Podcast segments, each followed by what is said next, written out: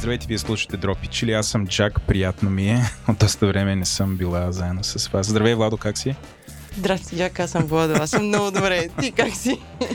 А, и аз съм супер добре. Аз доста време не съм гостувал в Дропи Чили, не съм правил там моите специални мултикулти Затова на забежки. силата завлякох тук. Remix е онлайн магазин, който подкрепя този подкаст. В него избирате от най-добрите марки в бъджет, mid-range или luxury категории, а състоянието на всички дрехи от нови с етикет до носени до в много добро състояние е отбелязано за всяка. Намаленията са различни всеки ден и ви дават до 80% отстъпка. Има ново зареждане всеки ден с над 15 000 продукта. Повечето от тях са уникални. Филтрите на сайта позволяват лесно, бързо и интуитивно да намерите точно това, което търсите или да заложите търсене по определена марка. С код GI30 получавате 30% допълнително намаление до 6 месеца след излизането на този епизод. remixshop.com и код GI30.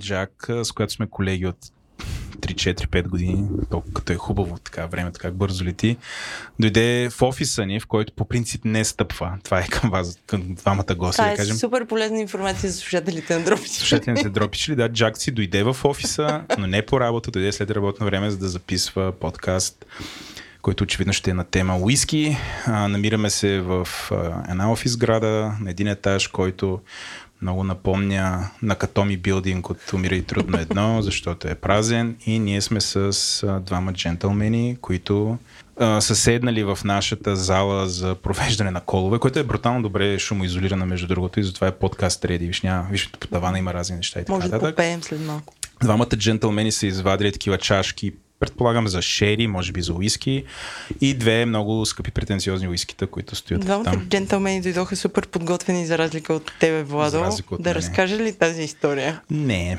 по-скоро да не разкажеш. Дами и господа, Джак ми беше пратил инструкции аз какво да се подготвя, да донеса специалните си чаши от вкъщи за уиски, но а, аз като ги гледам те с какви чаши пият и ти най-вероятно забелязваш, че твоята чаша въобще не прилича на техните чаши и те според мен нямаше да искаш да, Да, пипнат, ако я бяха хванали в ръката си. Да, щяха директно ръката им такава да се изприщи те с писъци да я хвърлят тая чаша.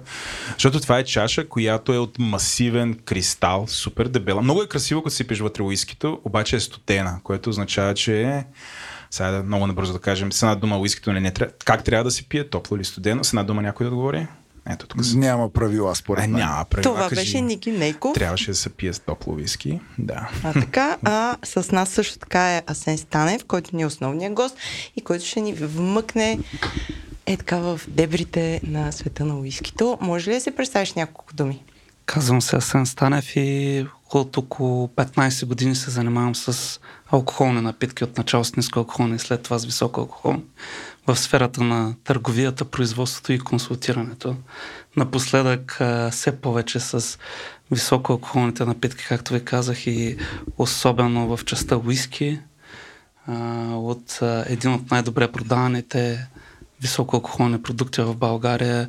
Уискито се превърна лека по лека в, как да кажа, страст, то не може да е точно страст, но а, в поле на изследователски интереси, а, за които сега ще говорим и извън това в а, професионално поприще в различни негови аспекти, колкото и странно да звучи, а, алкохолните напитки и напитките като цяло са по-скоро поле на културата, отколкото на науката. Нали, науката в тях е сравнително млада, заради това аз предпочитам да говорим за култура на напитките и нещо, което и с Ники Нейков, той също е здраво замесен в културата на напитките, а вие в Да. културата на храненето. Та, лека по лека уискито стана една основна тема в моя живот и забавна тема в моя живот, нека така да го кажем, но все пак нека да кажа сега, като си говорим за различни неща, уискито в България има доста така ам, добър, добра хронология. Тя е напитката на избора на социалния статус mm-hmm. още от развития социализъм насам. За разлика обаче... Червеното Джони. Не само. Черно и бяло уискито, сещаш? Black and white, двете Точно. кученца. Двете кученца. Бялото конче, небезизвестното бяло конче. Извън това Сантори, японското уиски, най-продаваното вносно уиски в България, защото беше най-ефтино в Корекома. Извън това ВАД 69 и тем подобни неща. Дъмпъл, разбира се, Teachers, небезизвестния любим бленд на по-голямата част от Нашите татковци. родителите ни, независимо дали са учители или не. Те по-скоро са си мислили, че уискито ще ги учи и затова си купуват уискито, Така е, което ще ги научи да разбират от уиски, най-вероятно, или да ги въведе в уискито. Но а, колкото и странно да звучи, а, заедно с нали, социалния феномен, той е малко така и културен феномен. Уискито беше в България, защото м- когато идва някой важен гост, ние го посрещаме или с брендито, или коняка, или с уискито от шкафа, който е от скъпото. само от скъпото, само за най-важния гост и колкото си по-важен, толкова по-хубаво уиски пиеш, нали? което също беше един допълнителен, как да кажа, стимул да бъдеш важен в това общество по един или друг начин, да пиеш от хубавото. А, уискито, как да кажа, м- културната му част беше онова, което виждахме в филмите ние децата. Нали? И онова, което виждахме как нашите родители ритуализираха това. Идва важен гост или идва гост, който да посрещнем топло и ние ще му отворим аз съм от семейство на преподаватели, teachers, нали, любимото им, защото те бяха преподаватели. Ако имат изобщо, ако нямат, се минаваше на други тип неща. А в а, как да кажа, в културен аспект ги гледахме по филмчетата, директора вика някой, нали, в някаква сцена, кадър на меката мебел, в ъгъла вика някой важен гост за важен съществен разговор, заключва тема във филм, в реплика в филма и той получава репликата гарнирана с една чаша уиски в един дебел кристал. Така или иначе, уискито тогава беше... Лед. Да, така или иначе, уискито тогава беше по-скоро а, социална, както казах, напитка, по-скоро символна напитка, символистична напитка, отколкото това, за което аз мисля, че днес ще говорим повече, а именно за аспектите на една висока алкохолна напитка, която започва сравнително просто, но заради широката гама от нейните проявления тя става осложнена, осложнена, поле на изследване, поле на органолептичен анализ и така. Аз от цялото това интро разбрах, че Владо съм ти направила супер тъп подарък с тази чаша. А, това не, разбрах. не. Много хубаво устарява вкъщи. В смисъл, чудесен натюрморт. стопер за врата? Не, не, аз пия в едни други чаши, наричам ги Жечевки. Имаме един колега, общ Йордан Жечев с Джак. Той понякога гостува в този подкаст. И той ние ми- понякога гостуваме в неговия баржа. Да, той ми, той ми подари едно уиски японско, което дойде с две такива керамични чашки, плътни. Те са супер опасни, аз ги, пак да кажа жечевки ги наричам, защото като сипваш вътре не виждаш всъщност колко е останало и те стимулира да пиеш супер много. Нали? Много е различно от тая, но е малка затворена. Мислех да я донеса да я, да я пробвате. Много интересна чаша. Аз Но да. искам да направя едно уточнение, понеже Владо е така доста напреднал в, в уискито. Имаше един период, в който много се интересуваше и, и много експериментираше. Не искам да кажа, че си злоупотребявал Владо, а че се Благодаря. интересуваше. Това е за моите съпруга Ивелина. А, аз съм от другата страна. Пълен, пълното зле съм на тема, на тема уиски. Така че, ако ще знам някой тъп въпрос, извинявам се. Но дайте да започнем от началото. За какво е уискито, откъде е придошло. Малко, малко история. Само шотландското виски ли може да наричаме уиски? Като цяло думата уиски, нали, като водата на живота, тя е галски еквивалент на онова, което ще срещнем в много езици, като а, дума, която говори за дестилирана напитка във Франция. Това е одиови, узегевеята и така нататък. Всичките тези а, нали, м- словосъчетания идват да покажат започването на един нов технологичен процес в производството на напитки за една нова преработка, а именно дестилацията, която е навлязла. Съвременните теории се конкурират, но унази, която най-много е адаптирана, е, че тя е навлязла от а, Близкия изток, с което а, нали, с халифата, с арвеола, вицена са се дестилирали етерични масла и европейските монаси много набързо се адаптирали, за да могат да запазват а, бързо, как да кажа, увяхващото и губещото се а, излишно количество вина или бири. А, те веднага са разбрали, че те, тази технология на дестилация може да концентрира алкохола и така да не се губи алкохола в природата. Реално а, целта... Това, звучи като целта, нали? Абсолютно. Човече. Целта на всеки Да един технолог, ако отидете в университета, те ви казват, технолога е длъжен да не остави нито грам захар да се загуби в природата. Той трябва да бъде ферментиран и ако не може да се изпие ферментиран, да се издестилира, за да може да се съхрани по- по-дълго и все пак да се изконсумира от човека. Така че това е първичната мисия на всеки един производител да утилизира всяка един грам захар, който разбира се се появява в едно край на лятото, една есен и след това три четвърти от годината го няма. Mm-hmm. Така че така е започнало всичко. Сега какво е уискито? Нали, по съвременни данни то започва в Ирландия, по писмени данни, 34 години преди да навлезе в Шотландия и това е една зърнена, т.е. дестилирана напитка, произведена от зърнена каша, от изферментирала зърнена каша, която е отлежала в дъб за не по-малко от 3 години. Mm-hmm бутилирана при минимум 40 обемни процента. Т.е. тя може да се разреди или да отлежи естествено, докато стигне до 40 обемни процента. Историята познава напитки, които с годините, 50, 60, 70 години са отлежали и са паднали под 40% в бъчите и не могат да бъдат продадени като уиски на пазара. Последна така имаше около 2005 година и беше продадена една партида като дестилирана напитка на основа малцуване чемик. Но това не значи, че тя е била по-ефтина от уискито, просто законово не може да се означи като уиски. Е, извинявай, има ли нещо вярно в това, че нали, то уискито възниква, възниква в Ирландия, а пък шотландското беше нещо като менте уискито и затова едните го преваряваха три пъти, а другите два пъти. Имаше някаква такава странна история? Или това е нещо? Да. Първо, много добре, че тръгваме от тази основа, защото този спор отдавна не се води дали са ирландците или шотландците първи. Ясно е, че са били ирландците. Впоследствие шотландците обаче довеждат нещата до съвършенство, защото а, просто те а, са имали възможност да произвеждат повече, да експанднат по целия свят по много по-добър начин и са произвеждали много повече уиски, защото те са а, така освоили един метод на почти непрекъснато а, зареждане на всички производствени мощности, за да може да се произвежда уиски през всички сезони в годината, докато ирландците не са го правили.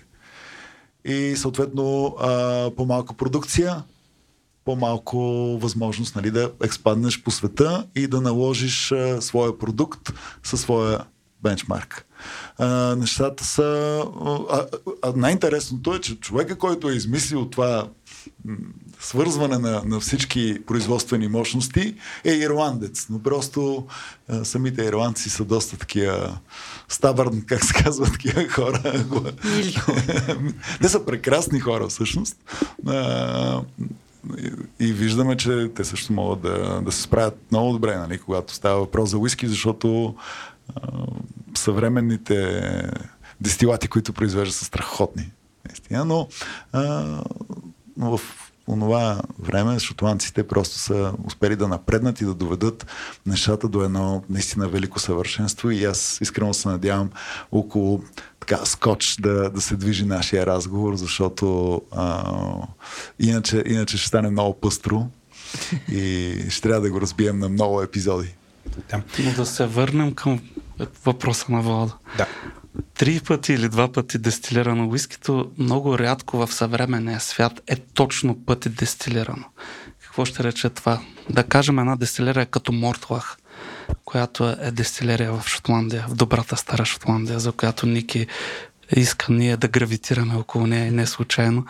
Те казват, че те дестилират уискито 2,82 пъти имат двойки и тройки дестилационни апарати или казани с периодично действие, т.е. зареждаш ги, те дестилират, е, охлаждаме парите от дестилата и правим една партида уиски. И те са направени така, че да функционират като двойки и тройки. Когато отидат готовите партиди дестилати и бъдат заредени в бъчви за отлежаване, се знае кой дестилат е двукратно и кой трикратно дестилиран. Нерядко пъти една част от двукратните една част от трикратните дестилати се смесват, а има и допълнителен процес, при който глави и опашки се връщат на задна фаза и така стават 2,5 пъти дестилирани уискитата. Така че накрая, когато типичният мастер блендер на сингъл малц уискито скоч уискито Мортвах реши да бутилира своето уиски, той гледа долу-горе да го държи в това съотношение, че две, два пъти към 2,5 към трикратно дестилираните материали долу-горе усреднено и чисто с намигване към потребителя да са 2,82 пъти дестилирани. Така че тази а, нали, заблуда двукратно или трикратно е дестилирано едно уиски, в Шотландия уиски да се дестилират трикратно и двукратно в, а, в а, Ирландия също. Така че няма как да кажа, няма им, имаме един представител в момента в Шотландия, казва се Хейзълбън в Кембълтаун, който винаги дестилира трикратно. И ние не можем на този човек да му кажем, нали, че трябва да спре да дестилира трикратно, защото ставаш ирландец по дяволите, пък ти си от Шотландия и тъй, че моля ви се спрете. А, Ето това, един мит убихме. Но убихме един мит. Това, което аз знам е, че нали, разликата между двойно и тройно дестилиране, някакси да го обърнем към нашите слушатели, за да разберат защо това го дискутираме толкова. А, че колкото по, нали, при тройно дестилирането той излиза някакси по-чисто и е по-меко, така казват. Докато двойно, обаче нали, отговорът нали, в защита на водостилирането, че то пък е по-интересно. В смисъл има, запазват си повече вкусове. Това съм, това съм чел. Има ли нещо вярно в това? Сигурно за мекотата, ама това за губенето на характер при многократната дистилация. Губи ли си характер? Това е въпрос, в който еднозначен отговор не би задоволил и непретенциозния слушател, защото такъв не съществува. В теорията и практиката на дестилираните напитки целта е да направиш след първоначалната дестилация, която е задължителна, както в уискито, така и в друг тип материали, като конячни, бренди и така нататък, които изискват двукратна дестилация. За общата култура на вашите слушатели ще кажем, че има и еднократно дестилиране на напитки. Една от тях е арманяка в Гаскония, в Франция, която е и първата дестилирана напитка в Европа. Тя се още предимно е еднократно дестилирана, но а, идеята е, когато направиш, представете си, че влиза една бира в един казан. Започваме да я концентрираме в парна фаза, но след това ние караме някои вкусови и ароматни молекули да бъдат така събрани в полупродукта след първата дестилация, че да може при втората дестилация те да се държат като сърце, т.е. като основна фракция, не да отидат в главата, която по принцип мирише на, съблека, на ацетал или в опашката, която мирише на мъжка съблекалня, а да ги сложим някакси по средата, така че да извлечем само плюсовите вкусове аромати, онези, които са оф-флейвъри, лоши, натрапчеви, кофти, опашечни или пък прекалено летливи, ние да ги извадим като глава и опашка. Това може да го постигнем понякога още при втория път, понякога може да го постигнем при третия път. Някога можем да не го постигнем с 120 дестилации, защото имаме нали, учебници, които ще кажат, че има коефициенти на дестилация и така нататък. Хората могат да си го проверят това. Не трябва да изпадаме в битови, а, нали, такива металофеми, в които моята е тройно препечена и затова е по-добра от твоята. Все пак и двамата си пекат един и същ тип материал на един и същ тип казани, без изобщо да разбират какво влиза, какво излиза и какво се случва по средата. Нали, може би, ако не е внимавал човека, който при втората дестилация е трябвало да отдели главата от сърцето и от опашката, при третата ще внимава повече и ще ги отдели по-добре. Но това не значи, че втория или третия дестилат ще бъдат един спрямо друг по-добър, по-лош, винаги по-добър, винаги по-лош. Така че тук влизаме в една доста разтеглива материя. За Шотландия, за сингъл малт скотч вискито, аз мисля, че това е едно от основните неща, които трябва да кажем, че ние с Николай апелираме хора, купувайте сингъл малт уискита, а Шотландия ще ви даде най-големието разнообразие. Скотч уискито а, и сингъл малт скотч уискитата са нещо изключително и те са врата към а, онази нали, безкрайна ароматно вкусова вселена, която една дестилирана и отлежала напитка може да ви даде. И ако се върнем малко по-назад, какво ще рече уиски вече казахме, скотч, малц и сингъл е нещо много важно. Дайте конкретни препоръки с марки, които нашите слушатели да... И така свърши този епизод. след, след този въпрос. Ами не, аз като отида в магазина, искам да, Да кажат, кажа... добре, да кажете една... Първо, нека да кажем дефиницията, дестилерия. защото това е много Да. важно Добре, за хората да и те да се ориентират в дефинициите и как да четат етикета. Това не е маловажно, тъй като уиски бизнеса става все повече като видения бизнес. Идват нови уискита, други изчезват, нови производители, по-малки, по-големи, агломерират се, пък има независими компании, пък уиски географията става огромна на производство. Нали, а, ние говорим, както и във вината, условно за един по-скоро стар свят в уискито и нов свят. И всичките етикети или тубуси или а, подаръчни кутии, в които уискито е опаковано, ако случайно слушателя има начин нали, на свободен достъп до тях в специализираните места или да ги разгледа в интернет, той или тя трябва да знаят какво четат върху етикета. Mm-hmm. Нашия апел беше скоч в етикета ще рече само, че е шотландско. Нали? Айриш е ирландско, Американ е американско и така нататък. Малц ще рече, че уискито е подобито или е произведено от малцувана суровина и ако не пише допълнително какъв тип е зърното, от което е било малцувано, то това е чимик. И а, когато ние говорим за малцуване, малцуването е процес, при който ние предварително даваме шанс на нашия бъдещ потребител да се гмурне в вкусовете и ароматите, защото ние караме а, зърното по естествен начин само да активира своя нали, своя еписперм, своята нишестета, да ги накъса от своята ензимна система и от нишестета да ги направи ферментируеми захари, за да може да изферментираме кашата, да направим бира. Но заедно с този линеен процес се появява една мрежа от метаболити, защото нещата в природата никога не са от точка А до точка Б. И тази мрежа от съпътстващи молекули, които се появяват още на тази фаза, са прекурсори, т.е. бъдещи вкусове, аромати, тяло на нашето уиски. Те ще реагират на друг етап в парна фаза при дестилация. В ферментацията ще бъдат нападнати от микроорганизми, които микроорганизми също със своите ензимни системи допълнително ще разширят тая метаболитна мрежа и по този начин ще успеят да дадат още и още пластове вкусове аромати върху нашата бъдеща напитка. Ако не пише, че зърното е малцувано, то тогава ние сме накарали нещестетата да станат захари по един прост промишлен начин, при който конкретен ензимен комплекс е обработил една, енз... една каша, която е примерно как изглежда, като да кажем а, полента или какво го кажем? Качамак. А, качамак, да. И а, този така разреден качамак ние го третираме вече с един ензимен препарат, индустриален, човешко направен. И тогава стигаме от точка А до точка Б. Без всичките нея красоти на око, които в момента а, аналитичната химична наука не може да изброи, тъй като те са допускат, че са над 10 000 в тази фаза, в началната. След това техните съединения в ферментационни, парни, кондензационни и фази на отлежаване, може би ще отидат с един-два порядъка отгоре. Той ще отидем към стотина хиляди съединения, които определят вкуса и аромати. Да, разбира се, една голяма част от тях нямат онзи прак на насищане, който да накара нашите рецептори да ги усетят в дадени фази. Но все пак, дайте си шанс да посегнете към бутилка, която да ви вкара в вселената на вкусовете и ароматите на уискито. И това е малцовото уиски. Малцовите уискита се делят на блендед или смесени малцови уискита и сингъл малцови уискита.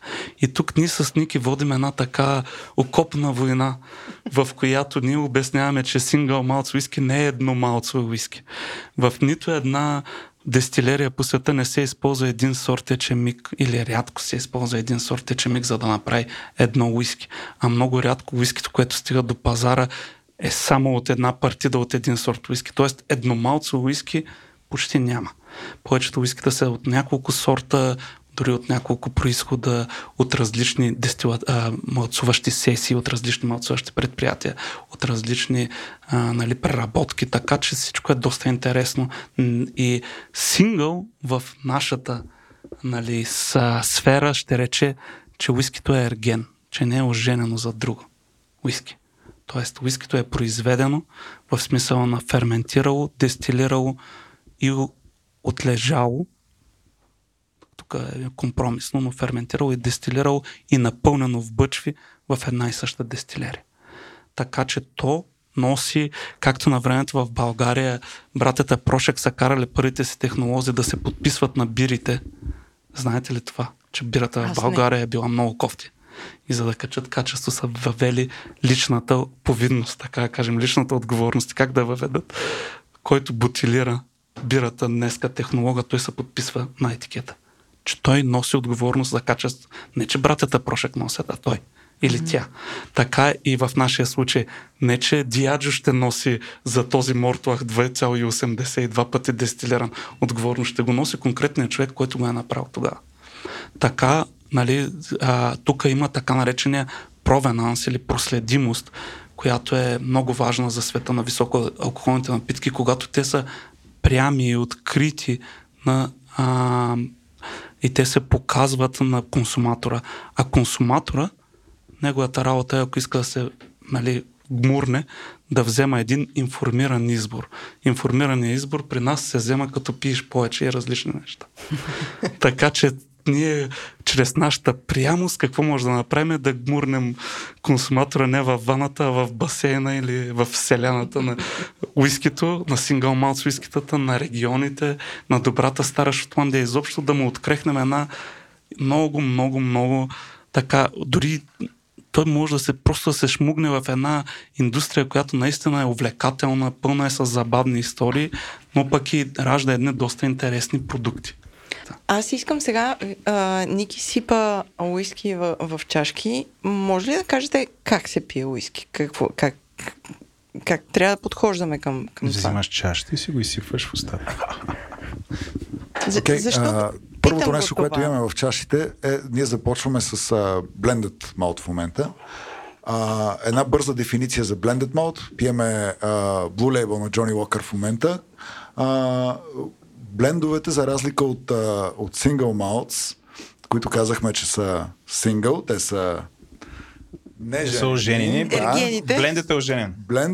Блендът уиски е уиски оженен от много дистилери и не е задължително а, основата, около, около която е градено, да бъдат само single malts а, уиските от различни дестилери. Възможно е да има и зърнено уиски. А, в основата много а, смесени уиските подхождат по този начин. Това нещо като зърненото уиски е, има много хубави такива кремообразни ванилови нотки и много често това е нещо като платното на художника, а пък сингъл малц уиските са краските, нали, с които вече се добавят а, се добавят допълнителни, да, се рисува цялата картина, нали, а, целият профил на, на уискито. Как се пие? А, според мен, винаги когато подхождаме изследователски към едно уиски, е добре да подхождаме при едни и същи условия кондиционни.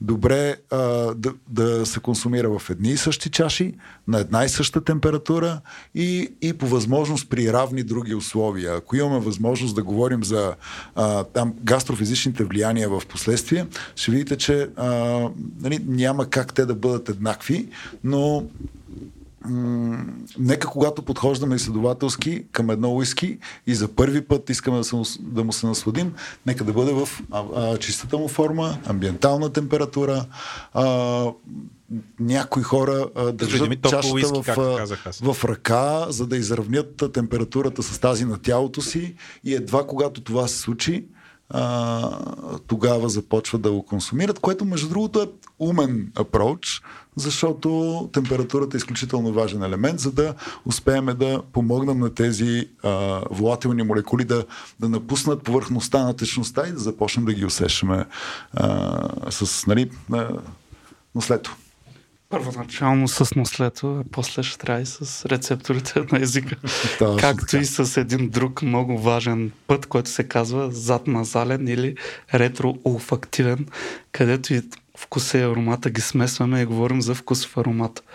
И а, Ники говори за летливостта на молекулите и за толкова интересни неща, но нека да кажем, че един консуматор, той, да, той влиза в света на уискито или на дадена напитка с, с лек страх, че е неподготвен. Е, аз съм консуматора в нашата вечеринка. Обаче това е напълно излишно, защото всеки един човек може да направи така наречената хедонистична оценка на всяко едно нещо, на храна или напитка.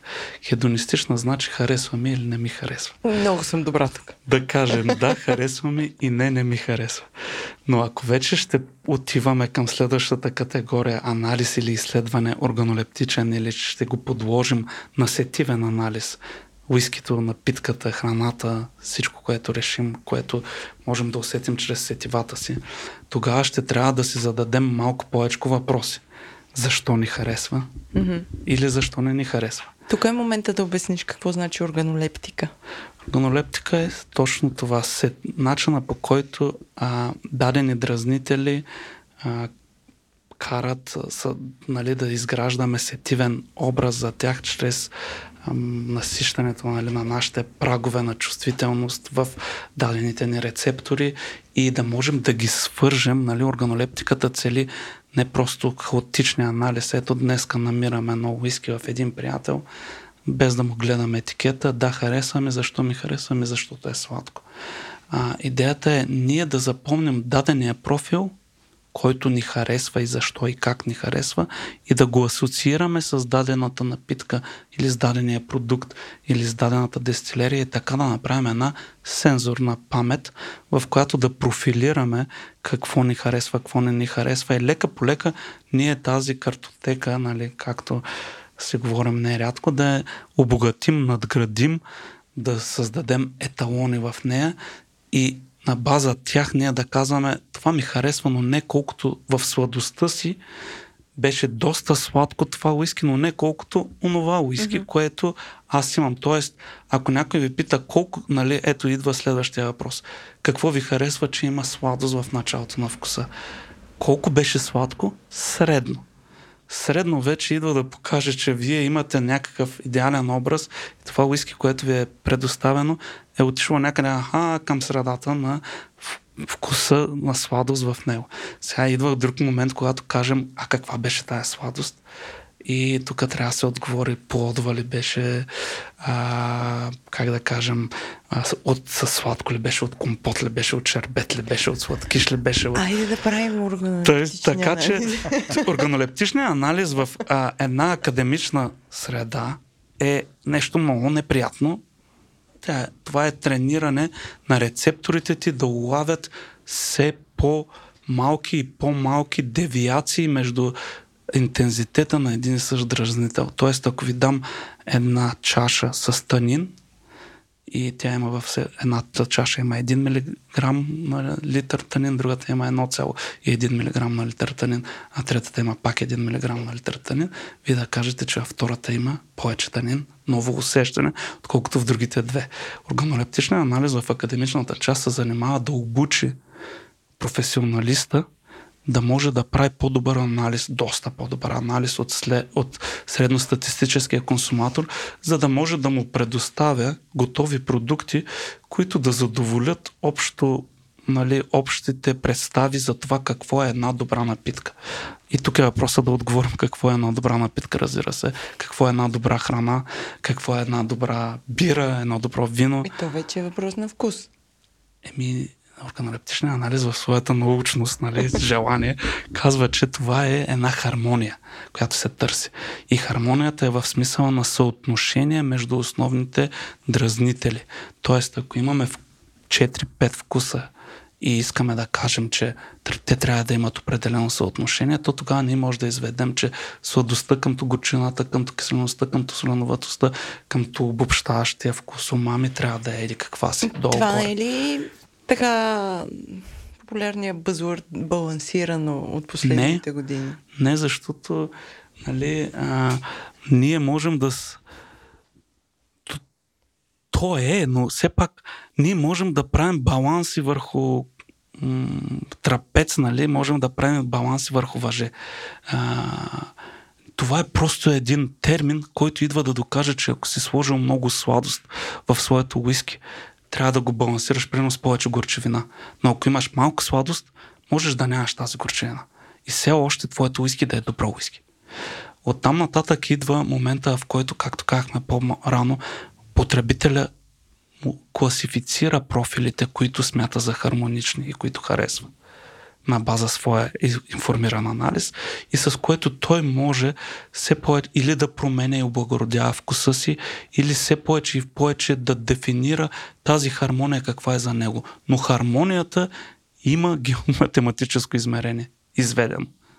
Още от 60-те и 70-те години от един човек, който се казва МЛП1 и се е занимавал с органолептичен анализ на вина. В колко часа трябва да се как трябва да си подготвиш мястото, в колко часа трябва да стане това, как трябва да влезе светлина, как трябва да погледнеш, с какво, как трябва да се подготвиш, дали трябва да ядеш, дали не трябва да ядеш, как трябва да са ти рецепторите настроени, разбира се, че трябва да го направиш на приземния етаж, че трябва да го направиш в долу-горе, вина се дегустират в що годе студени месеци, когато си производственик, нали, ти долу-горе към едно лято ги бутилираш партидите си. Така че за това нещо има наука измислена. Тя се, нарич... Тя се преподава в Университета по хранителни технологии тук в България под дисциплината органолептичен анализ. Не наука, ами науко учение, така да mm-hmm. кажем. Едно системно знание има изведено и то се допълни все повече и повече. То надгражда и надгражда и надгражда, защото света на производството на напитките започва да усеща къде са м- процепите, цепнатините в това, че тяхната напитка бе някъде не е хармонична и ако се върнем назад, ние можем след това да кажем на този етап ние не сме обърнали достатъчно внимание и ще обърнем следващия път и ще започнем да го подобряваме. Значи, в, за, за човека, който произвежда органолептичния анализ, има за цел да го накара да стане по-добър професионалист. За човека, който потребява органолептичния анализ в онзи смисъл, който е дегустирането на уиски в нашия случай, просто го обогатява и го кара да, как да кажа, да се махне от света на количеството, за което апелираме и да отиде към качеството, към надграждането на качеството, към всичките нея измерения, за които говорим.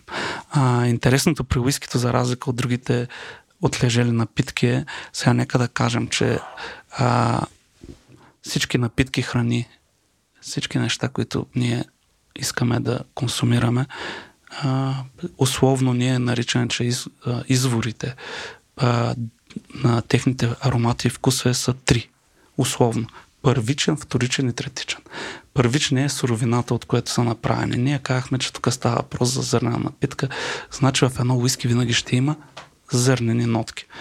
Под формата на зърнена закуска, зърнена каша, бисквити. Качамак. Качамакан също, да кажем козунак, защо не, и така нататък, нали, може да са неутрални, горчиви, сладки и, така, и всякакви пикантни дори зърнени храни, може да се сетим. А, но а, нали, винаги ще имаме зърнена част. Вторичните са онези, които човека ги преработва. В нашия случай ферментация, дестилация. Там ще се появят плодови, защо не и зеленчукови, флорални части и така нататък. И третичните ще са онези, които идват от отлежането, от контакта вече на готовата напитка с дъба. Там ще се появят, разбира се, дъбовите, пикантните, подправечните и всякакви такива нови и нови неща. Но пък вискито има и четвърти извор на такова нещо и това е опушването на самия малц. Затова ние говорим и за опушене уискита. Така че уискито някак си е станала една напитка, която предварително се дава а, едни гърди напред, една обиколка пред другите, защото тя и модифицира по един друг начин своята суровина, като я опушва и дава опушени нотки. Тоест в уискито ще имаме четири фази. Ето сега колко сложно започва да става. Стана много сложно. Ти каза как да четем етикет а, за, за фазите в вкуса, как, етапите, а как го съхраняваме уискито? Задължително добре затворено, защото както Ники каза, уискито предимно разчита на така наречените летливи, или той използваше чуждицата волатилни субстанции, които да дефинират ароматите, а те, щом са летливи и ако оставите едно уиски отворено, те ще излетят. Ние също така казваме, че те са пъргави, т.е. бягат. Така че, моля ви са а, за добре затворени бутилки или ако ще ги слагате в гарафи, в гарафи с тапи с шлицове. Просто за да може добре да се затапи дадената, нали, да оставим на уискито една, един въздух над а, своят, а, нали, над огледалото на течността, но все пак тази камера да е лимитирана. Но съхраняването на уискито е не е толкова голям проблем. Едно хубаво уиски има тенденция да бъде изпито сравнително бързо, така че няма много, много да го съхраняваме в бутилките. Сега ние тук напъл... сложихме един, а, как да кажа, една отбелязванка, че уискито не отлежава след като е бутилирано, и това е точно така. И освен това, за да отлеже на уискито, трябва да е отлежало само в дъбова дървесина. Ако отлежава в черешова дървесина, то официално не е отлежал. Може да седи 2000 години в черешова бъчва, се тая. За на целите на науката и на етикета той изобщо не е отлежал. Дъбовите бъчви преди това трябва ли да има нещо друго, например шери, нещо, което да придаде вкус? Или може да са просто чисти дъбови бъчви? Сега те със сигурност са обработени, защото когато дървесината е зелена, уискито има, а, как се казва, силата да разтваря конституентите на дървото, защото е прекалено високо алкохолно и физически ги разтваря. Но извън това, една обработена бъчва, която е съхраняла преди това фортифицирани вина, благородно сладки вина, хересни вина, специални вина, вече в съвремието ром, текила, мескал, коняк, арманяк или каквото и да е, те започват бири, те започват да са взаимно заменяеми. Тоест, човека допълнително търси да донапудри вкусовете и ароматите на своето уиски. И сега, когато четем етикета, ние какво виждаме? Примерно, тук пише, че рефил шери, т.е. бъчва, която преди това е сах... тя е била от шери, дошла е веднага след като е излязло Шери, виното е отишла в Шотландия, била е заредена еднократно, след това, след първото зареждане е извадено уискито и е заредено поне втори път. Рефил Шери. Също така отбелязваме какъв е обема на бъчвата. Но в Шотландия, както и във всичките други държави, се споменава само последната бъчва преди бутилиране. Тоест тук все още остава мистично дали е имало други бъчви преди това, дали е нямало дали е било откалено или мърдано уискито от едни бъчви от екс-бърбан в шери, в екс-бърбан в шери, в ром, в текила и накрая в рефил шери и да го означим така на етикета. Всичко това остава една голяма мистика, все още.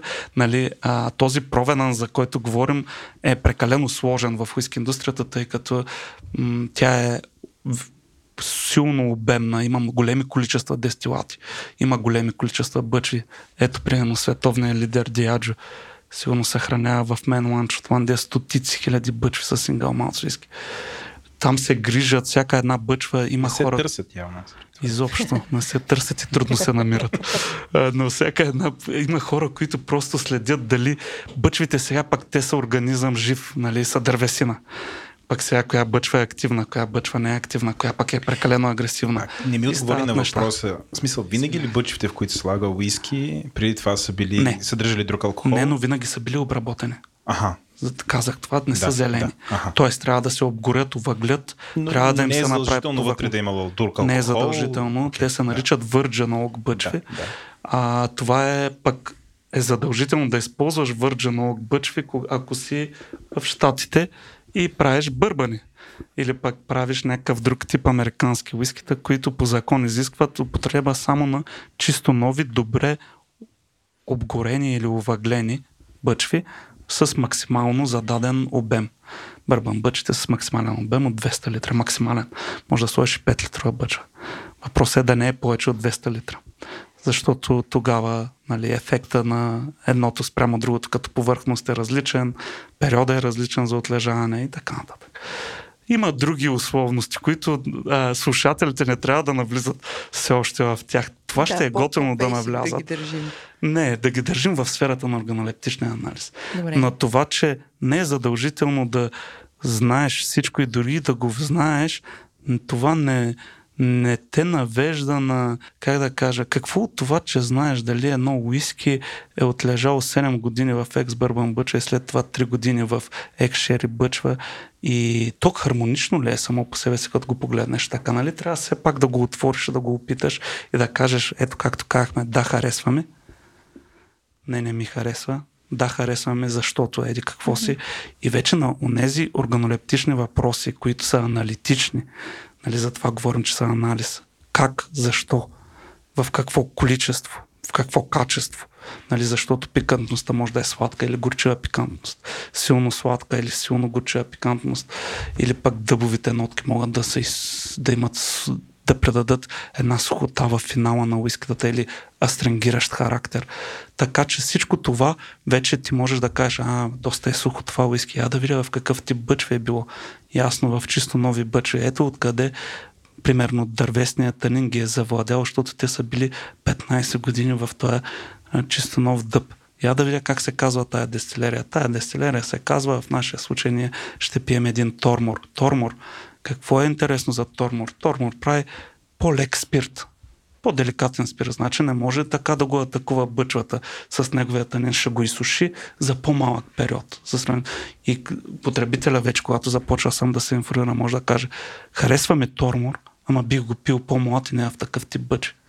Или пък не ми харесва Тормор и не бих посегнал повече към него, поне в близките пет уиските, които ще се купя от магазина. И ето как им създаваш нали, допълнителна информираност какво уиски да си купи човека. Но все пак тук нали, говорим за това, че тази информираност е, тя е, как се казва, вътрешна за консуматора.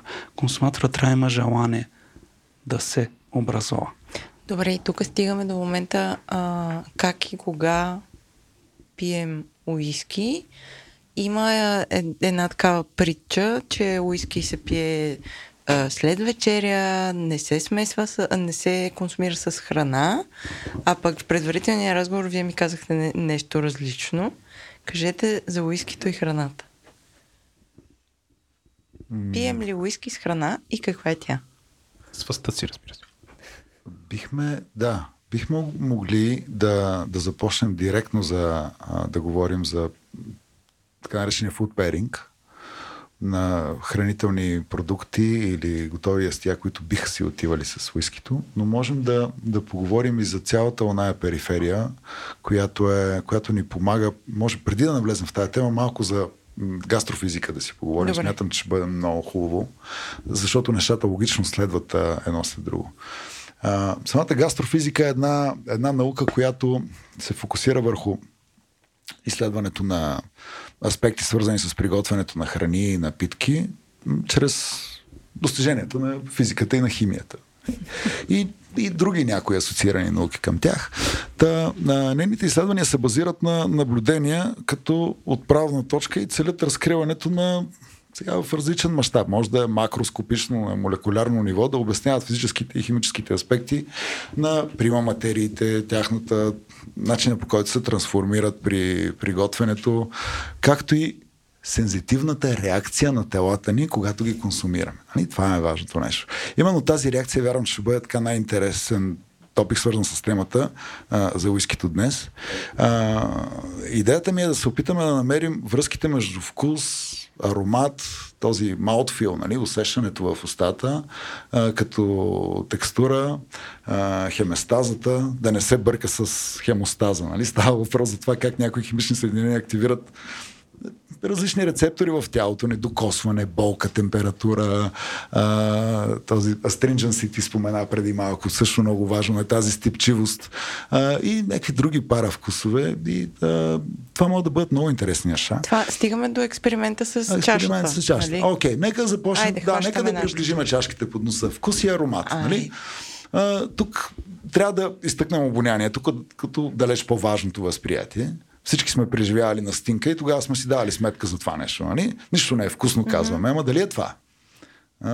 много аромати влияят на вкуса. Например, при отъжаването в дъбови бъчви, уискито трансформира лигнина в ванилин. Нали? И ние го асоциираме с сладкото. Защото сме свикнали да използваме ванилията в сладки храни, в напитки. Нали така? А не защото ванилията е сладка на вкус. Тя всъщност е горчива, ако я опитаме.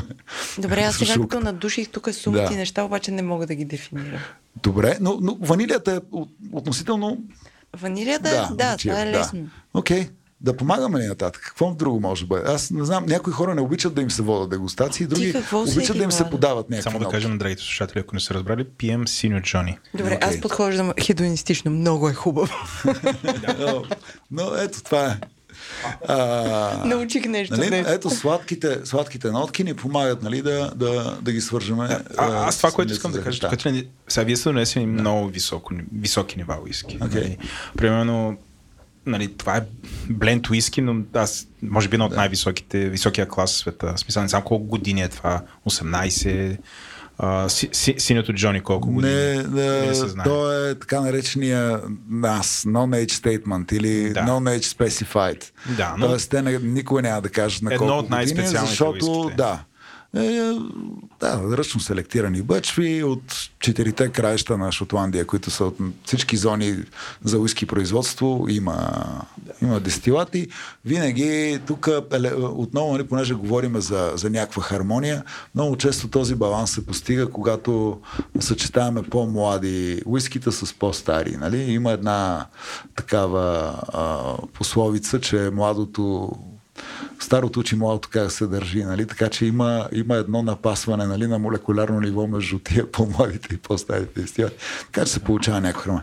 Ето, цвета, цвета, между другото, ако да си продължим темата, е много интересно. Нали? Зрението нека да е следващото нещо. Нали? Можем ли да вкусим цветове, според вас? Нали? Вероятно първосигналният отговор ще е не, нали? Обаче е това своето уиски, ако го боядисаме в зелен цвят или в червен цвят, просто с хранителна боя, без да му Е, променяме. не, има вкусни цветове, нали? Има, на- нали? Да, да, да, точно така. А, това при виното се прави много. Да, при... А, Сен Станев спомена, че се използват и краски при уискито, не че го а, а, боядисваме в червено и в, в зелено, но, но, но карамел се използва. Е150, да. А, това е позволено в малки количества. Сега някои така по-ефтини търговски марки го правят, защото съзнанието на неопитния консуматор това е конотация към години отлежаване. Нали? Тоест, колкото е по-тъмно, толкова е по-старо, абсолютно невярно. Защото може да бъде отсветено.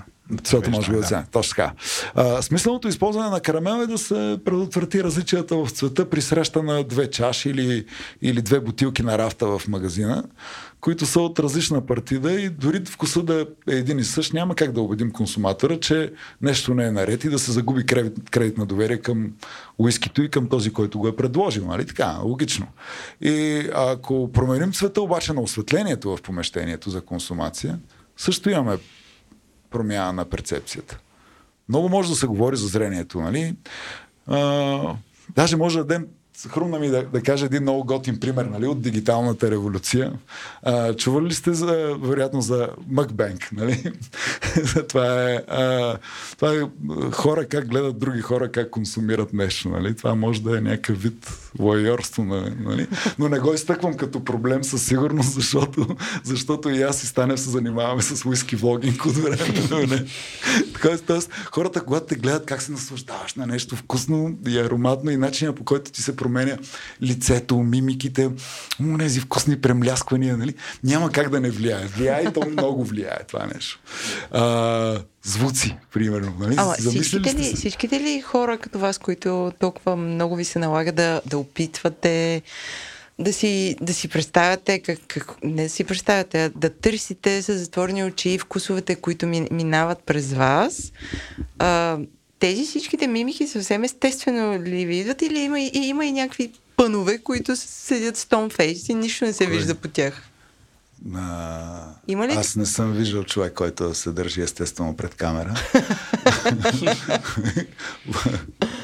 Тия, то нали може би това е най-висшето нещо там. Да. Казват за този актьор, той не играе. Нали, е- Не, еми, възможно е да го играем понякога, а, но нали, това беше въпроса. Дали, mm-hmm. дали, дали естествено излизат тези, тези мимики и тези. И, и дали има обратното, дали има хора, които правят това, което правите вие, опитвате толкова много вкусове, анализирате на, на ум какво се случва, О, обаче са stoneface, нищо не се вижда по тях. О, да, да, да, възможно е, да. А, общо важното е да се внимава, нали така, а, когато. Разбира се, това е в случаите, в които а, ние умишлено човек е сам или е в група хора, които тенденциозно са се събрали, за да анализират едно уиски. Uh-huh. Ако ние сме една готина компания, имаме някакъв повод, който тогава уискито ще бъде просто един бустър на, на настроение uh-huh. и то ще ни харесва изключително много по друг начин.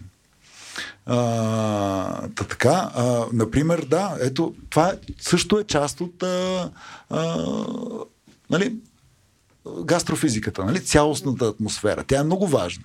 Хората сме социални животни в компания на други индивиди, променяме си нагласите си към храната, към напитките. Ние сега сигурно сме супер посланици с, с, с Станев на умерената консумация. Искаме хората, както и той каза няколко пъти, да пият по-малко, но да пият по-качествено. Обаче всеки а, по себе си може да потвърди колко повече уиски може да изпие, когато е в компания и колко по-вкусно му се струва самото уиски, нали така? Добре, колко... А, беше друга чашата сега, не тази. А, аз... Много добре. Какво щеше да ни... Усещането за допир, да много добре. Тук също се променят нещата. Ето няколко бързи примера, нали? А, скъп уиски в а, една лека стъклена чаша, такава, стотина грама. И същото уиски в тежка половин килограм кристал. Нали? Подсъзнателно ние понякога, особено в заведение, като ни случи, плащаме за тежест. Нали? Mm-hmm. Когато усетиме тежката кристална чашка, абе, струва си това уиски. да, а, парите. Ами ако увием тази чаша в кадифе, много се променят а, вкусовите възприятия. Съвсем други неща се отключат. Ами ако я увием в шкурка, и. нали? Чудо. Удивително колко са податливи сетивата на такива промени, между другото. И, и така, но колкото и да е удобно да са разположени е, телата ни, колкото, по, колкото и температурата в стаята да бъде перфектна, да сме в най-добрите кресла, нали, защото това е важно. Представете, че сме затворени в бял куп, примерно. Нали? Всичко е много важно. Всичко е важно. Да. За звуците, нали, преди малко говорихме, че а, Даже наскоро имах един, едно жестоко преживяване. Точно преди два дни водих една, една дегустация на Талискър, което е едно уиски с много така силна морска природа. Хубавото е, че бяхме в едно пространство, което беше много хай-енд от към звук така обзаведено и си позволихме да, да пуснем звуци на, на на, на вълнолом, да, на море. А, не може да си представите колко лесно ми беше, нали, да, да тези вкусове да им помогна да бъдат асоциирани от, а, от гостите, които тестваха уискито и много лесно нали, успяха да, да открият тези нотки на водорасли, тази океанска вода, тази мокра дървесина, корабни въжета, нали, всички тези асоциативни нали, а, картини, които, които им рисуваш с, с думи и се получават много хубаво нещата. Нали. Мога да говоря а, много на тая тема, обаче а, голямата ми идея, а, която искам да защитя, е, че трябва да внимаваме към всички тия фактори. Понякога при консумацията на една толкова комплицирана напитка като уискито, може не съзнавайки какво, да има нещо, което да пречи да се насладим. Давайки втори или повече шансове на напитката е, е, е добре. Да, има и добри и недобри уиските, както, както Асен каза. Не е на едно кофти уиски, каквато и музичка да му пуснеш, колкото и свещички да му запалиш, все едно. Нали? Аз съм а, примерно много посветен света на смесените напитки. Предполагам, че знаете, защото преди сме си говорили в този подкаст за това. Има вкусни коктейли, интересни коктейли. Нали? От вторите няма да повториш със сигурност. За уискито вервам, че е същото. Аз накрая ще ви помоля все пак да, да кажете, имаше един призив да консумираме по-малко, но качествено. Специално аз искам да знам, като отида в магазина, какво да си купя. Ама това за накрая, за да ни е такова хубаво. Стигнахме ли до храната? Стигнахме, стигнахме. Аз преди храната да разкажа моята история за това. Всъщност, А, защо, примерно, на нас с Джак ни е много трудно да оценим в момента синьото Джони? Защото не сме си изградили вкус. Да. Нали, знаете, вкуса, то е нещо, което се изгражда. Затова отнема време. Тоест, моя съвет е към начинаещите не тръгнат директно с синьо Джони, защото най-вероятно не знам, според мен няма да могат да го усетят. Трябва да почне с нещо. Просто малко по малко вкуса- да се из- изгради. И а, всъщност това, което казахме току-що, нали, да се консумира с мярка. Нали, това, това означава, поне за мен, нали, да не се пият супер ефтини алкохоли, mm-hmm. т.е. да се почне с някакъв а, а, задължително. А, аз бих почнал с някакъв сингъл малс. Например, синглтън е някакъв такъв. Има синглтъл 12 годишен, това е, това е уиски, което може да се пие всеки ден. Пиеш го и когато то ти умръзне, когато почнеш, не знам, някак си превъртиш неговия вкус, искаш нещо по-различно, си взимаш една идея по-скъпо уиски, по-интересно, пробваш с различен а, клас. Значи като каза Талискър, моето любимо Талискър е Талискър Сторм. Това не е претенциозно уиски. Бих казал е така доста пивко, а, приятно уиски. Но така си изграждаме вкуса. Тоест, аз в момента, понеже нали, а, реално почти не пия алкохол вече, което е доста хубаво за мен, но имам огромна колекция от... А, хората ми подаряват, защото съм се брандирал, че много пия уиски. Като ми дойдат на гости да записваме подкаст, цъфат с някакво супер интересно уиски, аз вкъщи там ги редя. И напоследък записвам един подкаст с айтите, айтите идват с най-яките уискита. И аз имам едно 58 градусово, някакво супер специално такова, дето нали, с малко ще стигнем и до него. Трябва ли да го разреждаме, не трябва ли да го разреждаме. 58 градуса е доста силно уиски. Но това са моите 5 стотинки по отношение на това как трябва да си изградиш mm-hmm. вкус. А, Иначе на, на мен ми е много трики така, като почнеш да кажеш, нали, какво усещаш. Защото до голяма степен, като ми кажеш, примерно, сега усещаш шоколад, а да, усещаш шоколад, а сега усещаш боровинки, не, и боровинки усещам, после ванилия, всичко почвам да усещам, особено аз като не съм си... Като, като ти диктува някой почваш да, да, Да, да аз съм- визуализираш. А, аз го имам на ниво, харесва ли ми, не ми ли харесва. В смисъл, ли ми да хълцам, не ме кара да хълцам. А, дали ги уиските, примерно вечерно, като си легнаш, имам ли рефлукс или няма да имам рефлукс, защото има уиските, които се завръщат с много неприятна сила през нощта, докато спиш. А, нали, което пак е отново призива, пийте само хубави уиските хора. А, и уискито е поне 12 годишен малци нагоре. Въпреки, че не знам, в началото аз бях почнал с Бушмилс, докато приема, нали, какво е, докато се науча. Но да, а, това е моят съвет.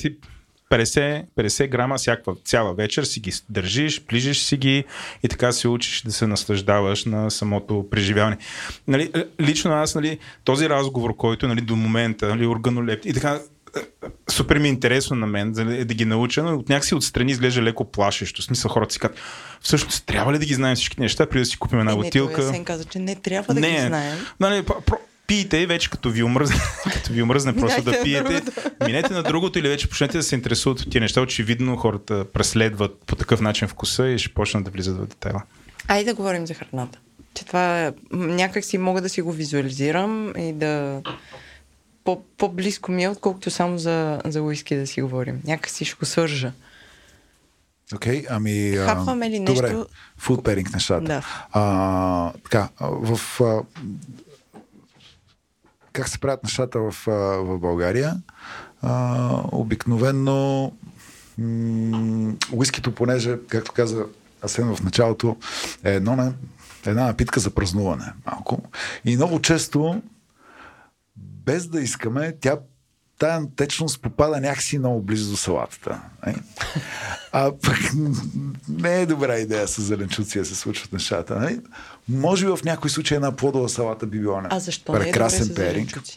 А, ами, ами защото, защото просто нямаме а, никакво съчетание на ниво а, споделени съединения между една зеленчукова салата и, и едно уиски. Защото имаме карамели, Другия вариант, другия вариант да, да, да, да преследваме нещо би бил тоталния контраст, нали? Нещо, което да примерно едно, едно хубаво сорбе, което се сервира в а, а, ресторантите между хранения, е нещо смислено, защото то почиства палатата и ни подготвя нали, за, за следващата глътка или когато сменяме уискито, нали, с някакви следващи вкусни а, глътки. А салатата няма как да бъде нещо mm-hmm. такова. Нали? Там имаме най-много често имаме тежки дресинги, имаме нещо, което има оцет, често, често има и нещо пикатно като лук, възможно е да има храни като честно, всички тия, които са корени, затворени, такива да, стана лист върху лист, нали? Първо, че нямаме никакво споделено съединение, по-скоро и, и, като, и като контраст не работи, нито пък е пречистващо за езика и за непцето, така че не е смислено. Нали? Uh-huh. Но пък ако на, му сложиме а, ядки, примерно, на на българина, никой няма да му направи забележка, че консумира лошо. А ядките също не са добър перик за, за уискито. Кое е? А, е така, да сега, а, още веднъж, подхождаме ли изследователски към уискито никаква храна? Вече стигнем ли до този момент, в който искаме да това да бъде нещото, около което да се движи разговора и, и, и, да, и да го допълним с нещо ново, нещо, което предполага, че вече нито храната, нито уискито ще са същите, е добре да, да имаме а, нещо за хапване, което, което да подхожда. Често теруарно, ако подходим, нали, обикновено едни напитки много си отиват с храни от същия географски ареал. Окей, okay. какво имаме в Шотландия? Имаме, имаме Имаме риба, страхотно. Нали? Имаме много морски неща в това хубаво студено море. А, там всичките тия шелфишес и uh-huh. сиомги са на, на, на почет.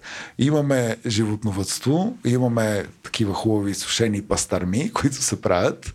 И имаме и, и много мляко, съответно и млечни продукти. Значи, ако се затворим в този географски ареал и решим да останем там за малко, невероятни неща могат да се случат.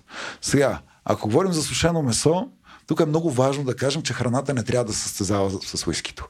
Значи тя трябва да бъде отдолу, трябва да бъде някакъв момент. Все пак, ако подхождаме като този случай, нали, имаме така по-редки и по-скъпички неща на масата, нали, със сигурност не искаме да, да консумираме някоя храна, която да състезава с уискито. Тоест, ако ще хапвам сушено месо, нека то да има като най-много сол. Нали? По никакъв начин а, там кайзеровано с пипери, с добавка на всякакви меродии нали, по него. Тип да не е луканка, нали? Да. Е, такива неща. Това, това би било а, богохулство, нали? би било коштунствено подход. Според мен, е добре да има съвсем така лека мраморизация нали, на самото месо, защото знаеме, че а, това е транспортьора на вкус, нали, докато другото е малко повече текстура само. А, за мен сирената са много интересни. Отново не трябва да се а, да бъдат много силни. Може би така най-силните уискита, като тези доста торфени и опушени неща от а, хибридските острови, там като Айова и някои други, а, да стигат като най-много до Горгонсола Рокфор, нали? Защото имаме и много по-силни сирена, които със сигурност ще състезават вече изключително много. Примерно, едно леко уиски, какво споменахме преди малко, Синглтън. Ето един на него, а, един скромен чедър ще му отива страхотно много, защото чедър има дървесни нотки, има флорални нотки, какво имаме в Синглтън? Дървесни нотки, флорални нотки. Ето, кажеш, човек. Всичко имаме. И, има, има и леки такива тревисти нотки. Супер! Ето имаме, освен че имаме споделение на, молекуляр, на, на молекулярно ниво, имаме споделени съединения, имаме също и а, фатинес, имаме мазното нали, на силенцето, а пък тази мазнина прави вкусовата дъга по-дълга и понякога и това нещо ни харесва много, нали? Това дава повече вкус. Значи става и софче сирене. А, да, примерно, само че да. Аз не съм сигурен, значи овчето е много миризливо сирене, според мен ще потисне може би уискито. една идея по, по-силно обаче трябва да бъде уискито. Ако искаме mm. да отидем на овче сирене, стил манчего, стил пекорино, нали? А, тук, тук май Джак говори за Аз си бяло саламурено сирене. Да. Бяло сирене. С саламурено сирене. Иска, исках малко да я вкарам реално. Шиги. Да. Саламуреното сирене сякаш не се ли класира? Няма да се класира. Аз ако мога да кажа нещо. Да. Слушатели, уискито не е ракия. В смисъл да започнем от Да. там. Значи то, нали, много трябва да внимаваме с каква храна и наистина, ако си купиме хубаво уиски, представи си в момента с това синьо Джони или с това другото, примерно да изберем и да е храна. Те, според мен, трябва да дойдем да бъдем бити с тояги, нали? И другия въпрос е с уискито какво ще правим? Ще се напиваме ще се веселим или просто както вие ще търсиме някакви нали, такива вкусови сензации? Ако ще търсим вкусови сензации, очевидно трябва да пиеме много малко, внимателно, да влезем много. Ако търсим просто да се напиеме, да имаме добро време, не мисля, че това са уиските, които сме сложили на маса. Защото може, не знам, ако сме супер богати хора. Въпрос на мащаб, да. Да, точно. тогава вадиш си, си червеното Джони и ти пука. и се пукате с салатата и с, може и червено сирене с пастърма и, и чили. А, за- затова аз самия не ям. Значи единственото, нали, защото аз съм решил и аз да си изказвам мнението на фона на специалистите. А, мо, моя избор е, да, ако пия уиски, ако ще е с храна, това да е винаги на финала, евентуално с някакъв десерт и по възможност някакво, някакво парче, не натрапчив шоколад, едно парче, да го комбинирам с уиски, което да, сладко е, нали, аз обичам сладко и ми добре си пасват. Може би понякога малко сладолет, нещо от сорт. В Смисъл, ако го прави, иначе не. Страхотно, ние с робетата ги споменахме. Ага. Има и още по-неутрални храни, които пък, то, то е хубаво да има нещо за хапване, неутрално, дори и когато подхождаме към нещо толкова. Хляба е страхотно нещо. Уиски с хляб. Да, да, да. Това, това ще го Някакъв пробвам след малко. Изключително вкусен Да. хляб, Да, да уточним с квас или С- без. А, с- Окей. Кваса е, това е много Кваса- важно. Кваса, кваса, аз съм окей с кваса в хляба и с уискито. Да, да, да. Така е, Джак проблем. се връща вечерно време и такова Да. в, хлади... в, а, в тях остана просто един комат сух хляб и тя взима така топи го в а, 16 годишно уиски, измислям си. Не, Владо, аз се прибирам вечер, вадя си моя жив квас и започвам да меся хляб, да си го опека, за да мога да си пия на едната глътка уиски. То, може би влече, за да. слушателите ще е интересно да знаят, че сме правили... За... Аз само ви слушам, защото това е тера инкогнита за мен, но все пак а, от моя гледна точка е много важно дизайна на дегустацията с храната. Как ще направи... Защото фуд перинг на всяка една напитка вече отива в една друга категория, която се казва цялостно изживяване mm-hmm. на един театър и там вече нещата стават свръхосложнени и те не са за мен. Да, аз да им правя дизайна, аз съм от, а, нали, чук, че е консуматор. Просто- Той не прави дизайн. От, си от простите момчета, само. Абсолютно. Но това, което сме правили преди време, в, и то в град като Варна, с една от а, най-известните им хлебопекарни, която за съжаление фалира. Как с... се казваше? Аз обичам да слушам тъжни истории за Варна. За тя за Варна има ли весели истории извън сезона? Най-вероятно не, но- Хатори, мисля, че това е намигване към част от нашата аудитория. Ние имаме много силно варнанско Хатори, мисля. Хаторио, да. Хатори, Хатори. Хатори, Хатори. Е, каква хубава На улица. Драгоман. Много хубава пекарна, наистина, само за квасен хляб. А, заедно с Авери. Биер, с едни други варненци бираджи и ние правихме пътят на зърното няколко дегустации.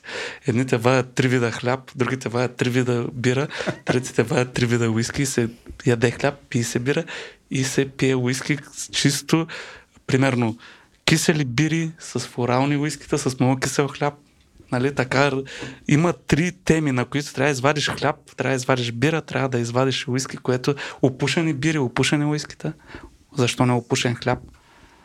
Така че нещата са доста интересни. Щом нещо е зърнено, ние минаваме през всичките му фази на трансформация, докато стигне до уискито и винаги можем да го хармонизираме. Има една така готина дума, която славяните използват. Те не правят перинг, а хармонизират напитките с храната и ние да хармонизираме зърнените напитки с зърнени храни. Аз съм за. Има един бургундски хляб, гожер, който е нещо, което трябва да пробвате, като дегустирате много напитки, защото е много неутрален. Mm-hmm. Просто го ядете, за да изчистите рецепторите си. Даваме заявка на и хляб. Не, Аз мисля, че това е най-якият хин, който сме получили до момента, да се пробва с хляб. Това никога не ми е хрумвало излъчено. Ще- Не го казвам с ирония. Наистина това ще го пробвам. Супер ми е интересно да видя с различни хлябове как уискито ще влезе, защото наистина хляба е сравнително неутрален, но естествено има някакъв тънъв вкус и според мен с различни комбинации уискито ще го усилва и ще го допълва, така че ще е много интересно. Добре, вие... Чак така повдигна вещи. Какво му стана този човек? Не, не, Защо напротив, аз знаех, знаех че след някакъв, уискито, някакъв момент ще клъвнеш на нещо.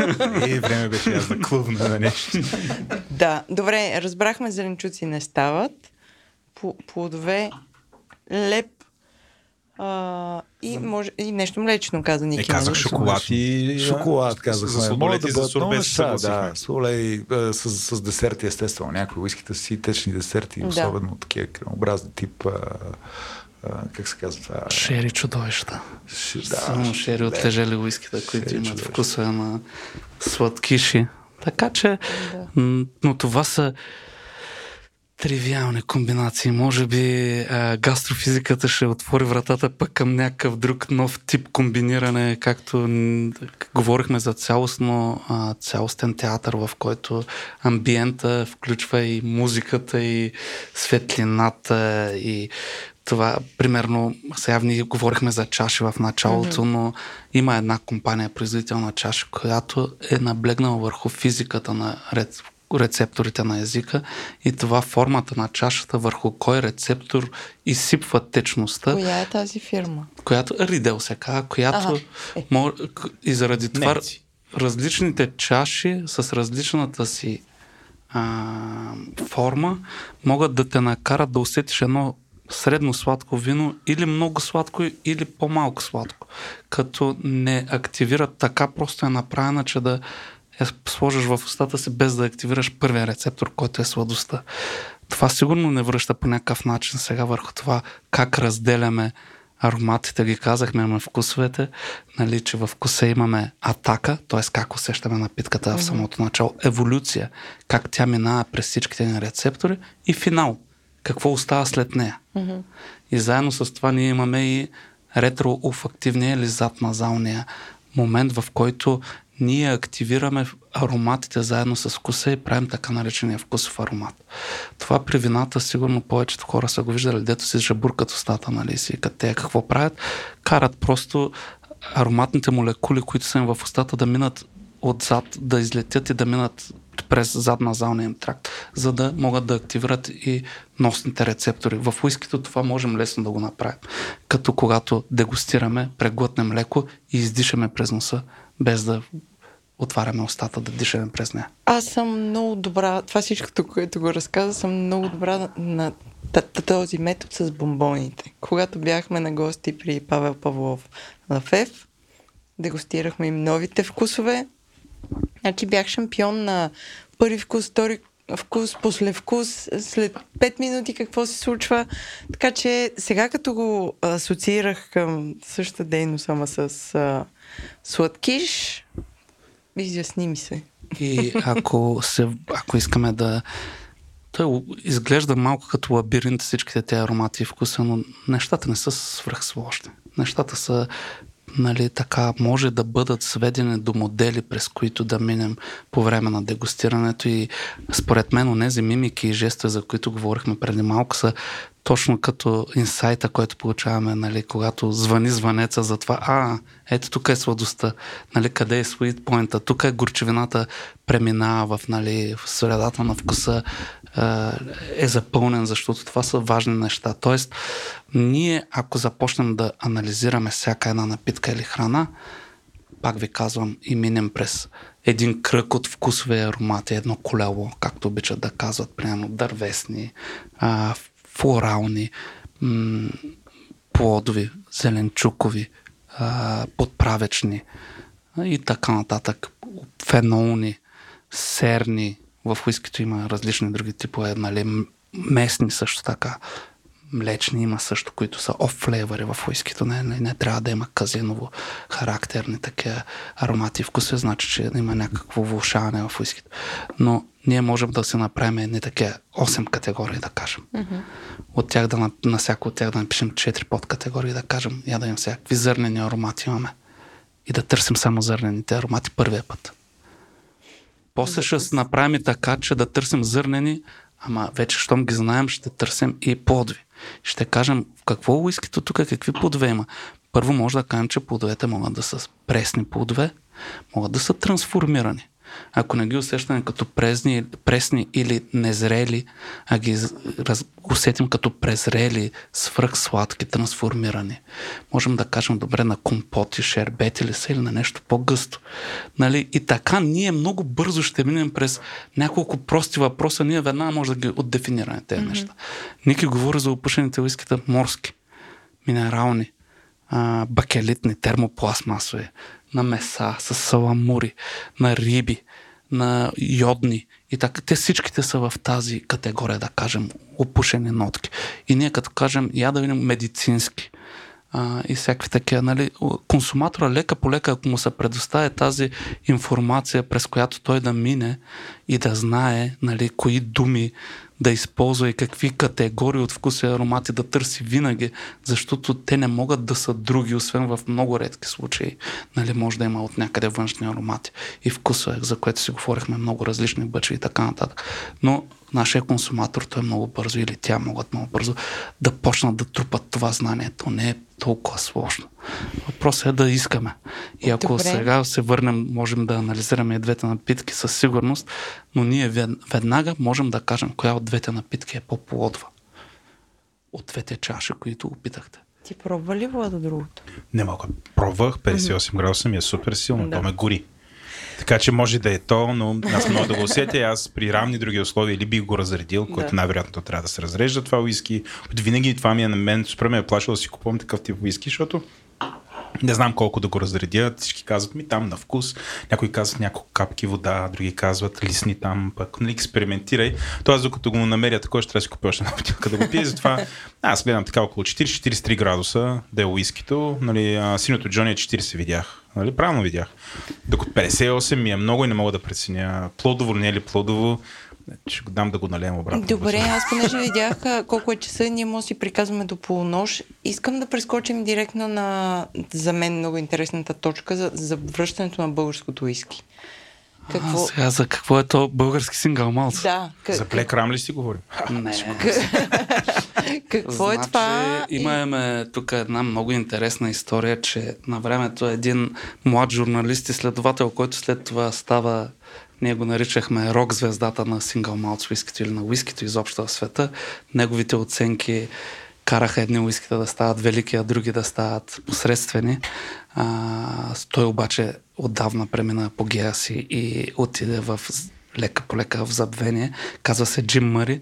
В първите си изследвания на географията на производство на уиски в света, той се обръщал към всяка една държава да му предостави данни има ли производство на уиски, на какъв тип уиски и долу-горе колко са производителите и долу-горе какви количества на годишна база. От соцблока само България е отказала да даде информация на този човек какво прави и защо го прави по ред причини неназовани. И така България през 80-те години остава малко в страни от световната география на производство на уиски, въпреки че България е произвеждала тогава сингъл малц уиски.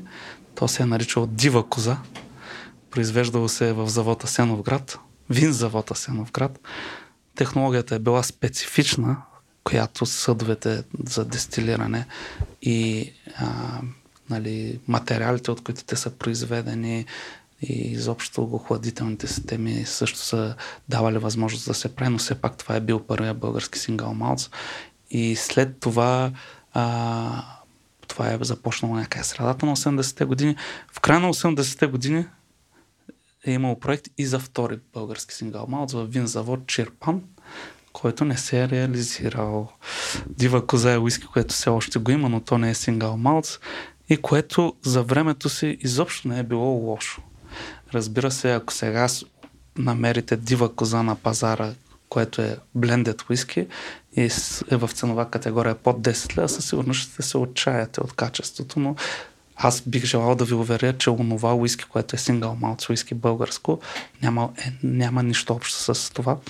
Та, тъй като тук сме едно широк, една широка общност, която опитваме да накараме българския потребител да стане все по-информиран, образован, да го облагородим така, че да опитва уиските, различни, различни напитки, различни храни, да става претенциозен и взискателен и към себе си, и към онези, които ги предлагат. Аз си мисля, че е крайно време отново да се върне българския сингъл малц на картата. Ние имаме така един малък проект и хората ще могат да опитат този сингъл малц, който все още не е уиски, почти на 3 години.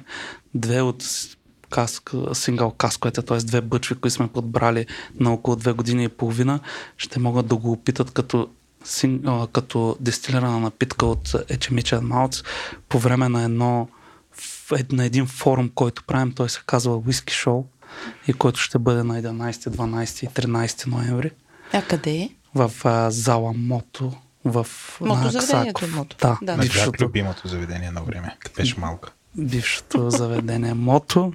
А, като извън това нещо с тази напитка, там хората ще могат да дегустират стотици видове различни уискита, които са, както казахме, small batch, single cask, а, японски пък били, шотландски, ирландски, американски, тайвански, индийски и всякакви други френски сингъл малце, което ще им е доста интересно да се както казват, за една част от цената да могат да придобият по-добър информиран избор, за който говорихме в началото.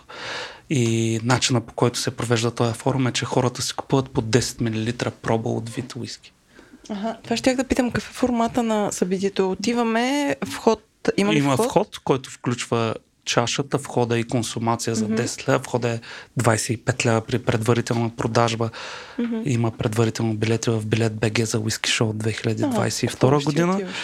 Включва входа за 3 дена, чашата и 10 лева да, да влезете, докато се ориентирате да си изпиете едно уиски и да огледате другите. А това за, за какви хора е? Аз, супер невежда, мога да отида и ще за има ли кой да ми обяснява някакви неща?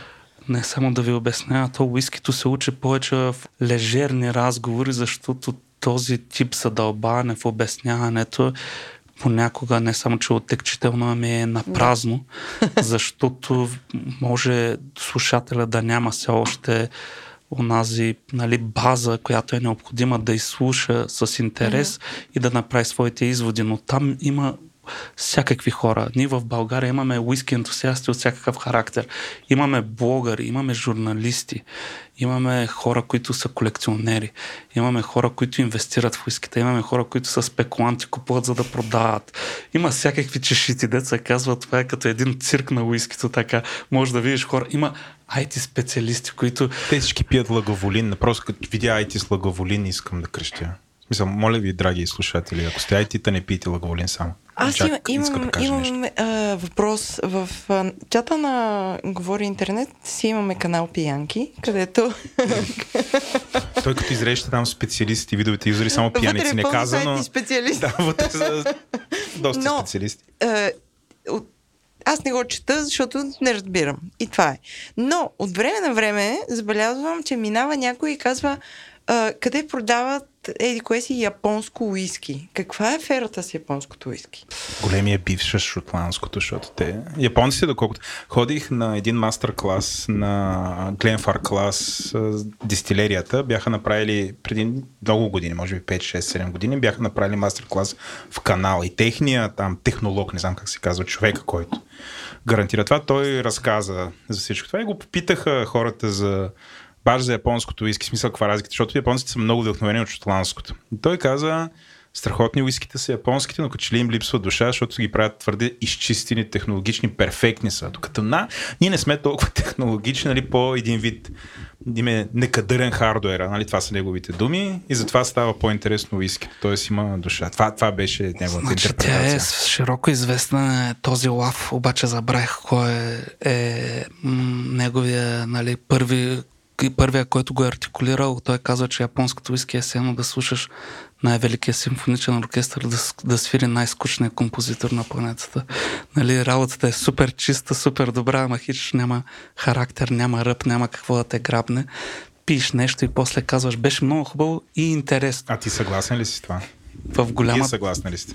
Аз бих казал, че твърде жалко е, че в България японските уискита, които не са тези, за които сега говорим, достъпа до тях е твърде малък, за да видят хората, че има японски уискита, в които има характер, има ръб, има нещо, което е запомнащо се. Не случайно две-три японски дестилери са, може би, най-великите в света. Една Каруизава, нали, едно Ханио, изчезнали дестилери. Интересното при японските уискита... Да, затворени. Всички тук жулим Ника и не ни пука. А, интересното при затворените дестилери и при японското уиски е трагизма на историята на хората, които правят японско уиски. И сега има много версии защо японското уиски е толкова търсено и скъпо, но това, което аз знам като така жълта версия, да кажем, от а, пиара на Бим Сантори е, че те са решили да направят микроепизоди за а, един от а, пионерите на японското уиски, който ние в България говорим, че е единственият пионер, но не е така. Масетака Такецуру, човека, който е направил Ямазаки, Хакушо, Юичи и Миягикио, четирите дестилери, който отива в Шотландия под давлението на други два човека, които също са пионери в света на високоалкохолните напитки в Япония и то в университетската им част. Той печели една стипендия, те го пращат той прави един стаж, връща се с една шотландска булка в Япония, пуританското и затвореното японско общество каза Йок. Ние парите давахме, ти значи се връщаш с... Йок. Да, ти се връщаш с, шотлан... с шотландски булки, тук няма да стане твоето. Идва да работиш, той казва, ама ние се разбрахме аз да донеса технология, да се работи по моята технология, пак те казват, не, ние между време купихме една друга, ти ще работиш по това, което сме купили, почват едни големи пътаклами, той прави една, втора, трета, четвърта дестилерия, взема, че умира, трагично, нали? И всичките японци пускат по една сълза и викат, не, ще купим по една бутилка. И аз това след това разкаса искам и аз да му пия. Уискитата. Добре, обаче те са 110 милиона човека, за да купят толкова много уиски, няма откъде. И изведнъж уискито японското свършва. Защо? А, така. Защото... Е, драматично е. И кое, това, което пиара казва е, че ние направихме грешката първо трябваше да произведем уиски и после да пуснем сериала, а не обратното. значи това е практическия извод, когато правиш добра реклама. Първо създай и нали, така място за collateral sales, дето казват тук професионалистите, а не просто да измучи пазара, вътрешния уискито и да се приключи. Въпреки това и Ямазаки, и Хакушо, и Хибики в момента, което е блендът малко уиски се завръща, както и всичките продукти на Ника. Но пак ви казвам, в Япония има велики дестилери и твърде е жалко, че към момента може би Ямазаки се числи към тях единствено, другите, както и как са Каруиза, Ханио, Чичибу, а Чичибу хората ще могат да опитат по време на Уиски Шоу. Идете на Уиски Шоу в Мото 11, 12, 13, 13 ноември. Елате да си поговорим а, за така. това, че уискито не е страшна напитка, нито пък е толкова сложна. Ами, човек, това е хубавото. Тя е, ние казваме, пластична напитка. Каквито и глупости да говориш, всичко ще се приеме с одобрително кимане и всичко ще е окей. Okay. Аз мисля, че японската драматична история е чудесна за, за финал на този наш брой. Благодарим ви много за гостуването. Надявам се да е интересно на хората. Пак не можахме да се гмурнем до дъното, естествено. Е, трябва да направим епизод но... номер две по темата, което така. Ще направим мисля, че това е много добра заявка. Благодаря ти, Владо, че Помарите беше мой се. партньор. Винаги, Джак, радвам се, че като стане въпрос за... Трябва да си говорим за тежък алкохол и винаги се сещаш за мен. Не, когато става въпрос за скъп алкохол. Скъп алкохол, да. И като казваме скъп, последен въпрос от мен. Okay. Е, аз знам, че се опитваш да приключиш, защото става епизода необикновено дълъг за дропич или да. час 35 минути. Тя Джак обича около час, тук вече половин час отгоре е дала фандък. Но с, с един друг мой приятел, който пие много виски, такъв кариерен кариерно пиещо уиски, си говорихме за ракията срещу уискито. И той, той ми разказа така неговото виждане, което по някакъв начин пасва, нали, още от а, древни времена, южнаците, нали, те са гледали на хората, които правят уиски, нали, това са били някакви диваци горе. Тоест ти един вид като нямаш плодове, нали, живееш на север, нали, вариш зърно там и правиш алкохол, го вкусяваш с бъчвите на тия, които са произвеждали читав алкохол в тях, нали, после им купуват бъчвите да го вкусяват и нали, той каза, ми то уискито е нали, алкохола на, на бедните на дивите, пък нали, пропър алкохол е ракията. Нали, това е алкохол, който нали, си прави от плодове, има много захар, става много силен, интересен, нали, вкусен и така. Какво мислите за това? Естествено се опитвам да ви провокирам тук, да ви изкарам малко от равновесие, но Е, Ники гледа оплашено. и сега станахме на кълбета. Не, не, не. Да, а, това е като... Как хубаво си вървеше разговора до момента. как, Стила на Влада се вряза. ако, ако между другото влезнем към предната тема, ще дам един много готин пример, защото аз а, а, срещнах с един а, уиски дистилър, а, Уили Макдугал, той е работил и за Олбан, за Кардо, за Талиски, е работил и за много дистилери. И, и, и един подобен разговор, само че паралела беше между скотч и между този новия свят, нали, на азиатски уиските, които навлизат. Как да защитиме, нали, как да си защитаваме нашата си скотч категория. И той каза ми, слушай сега, кажи им, че загубиха и Първата и Втората световна война. и, да, да и после нали, се усмихва и каза, слушай, сега има място за всички под слънцето. А, и, и тук може би а, нещо а, а, толкова тъпо и толкова мъдро, нали, трябва да се каже, в, а, а, за, да, за да изадвокастваме и на двете категории. М, Сен, какво мислиш? Да, не? Вярвам, че има място за всичко под слънцето. Сега, нали? когато ние кажем, има място за всички под слънцето, със сигурност, но когато ние кажем за ракия в България, ние говорим за, Религия. За етно напитката, за тази, която се предава от баща на син, нали, малко или много. Тя влече друг тип емоционалност в нея. В нея няма да се търси всичко това, което ние тук започнахме да търсим. И не защото ракията не е способна да, да го направи и да го достави, а защото никой не е работил задълбочено, за да може този продукт да го прави. А, както казахме, бедните, зърнарите, те са опитали да свръхкомпенсират по едно време и да направят по-пишна, по-интересна, по-комплексна, по-многопласта напитка от това, което гроздето може да направи. А ние сега от гроздето в нашия свят вземам гроздето, защото плодовете пък са съвсем друга категория, но едно грозде може да направи бренди, коняк, може да направи марк, може да направи фин, може да направи одиви, може да направи грапа. И сега, ако може да направи ракия, може да направи рак, може да направи ръка. Нали? И ето много, много измерното, но ние не сме изследователи на гроздовите, на дестилати и заради това ги оставяме те да си правят своите нали, пробиви в пазара и да създават друг тип емоционални връзки. А, като едни, как да кажа, м- то това е като симптоматичност на онзи северняшки стил, да можеш толкова да упростиш нещо, че да му дадеш шанс то да стане много комплексно само себе си. В винарството, ако можем да направим една, нали, за финал да кажем два такива тежки лафа, в винарството бургунците имат една приказка, че един винар е велик само тогава, когато той може да остави природата да си свърши работата, без той да се намесва.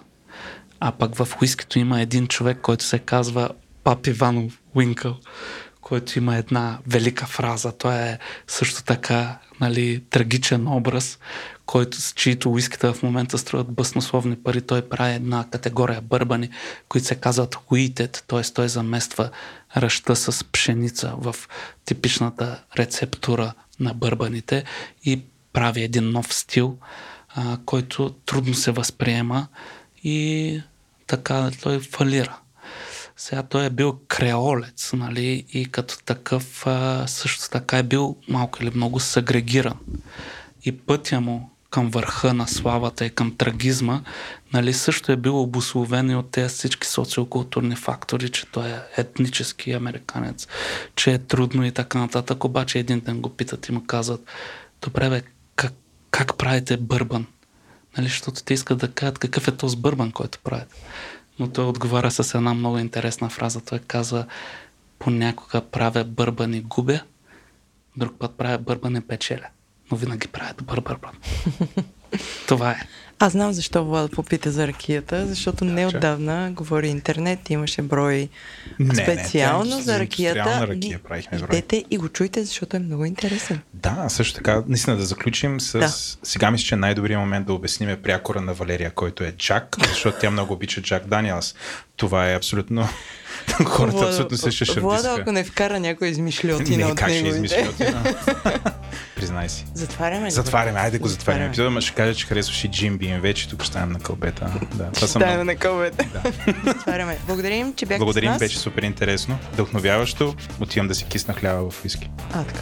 Благодарности, чао. Чао, чао.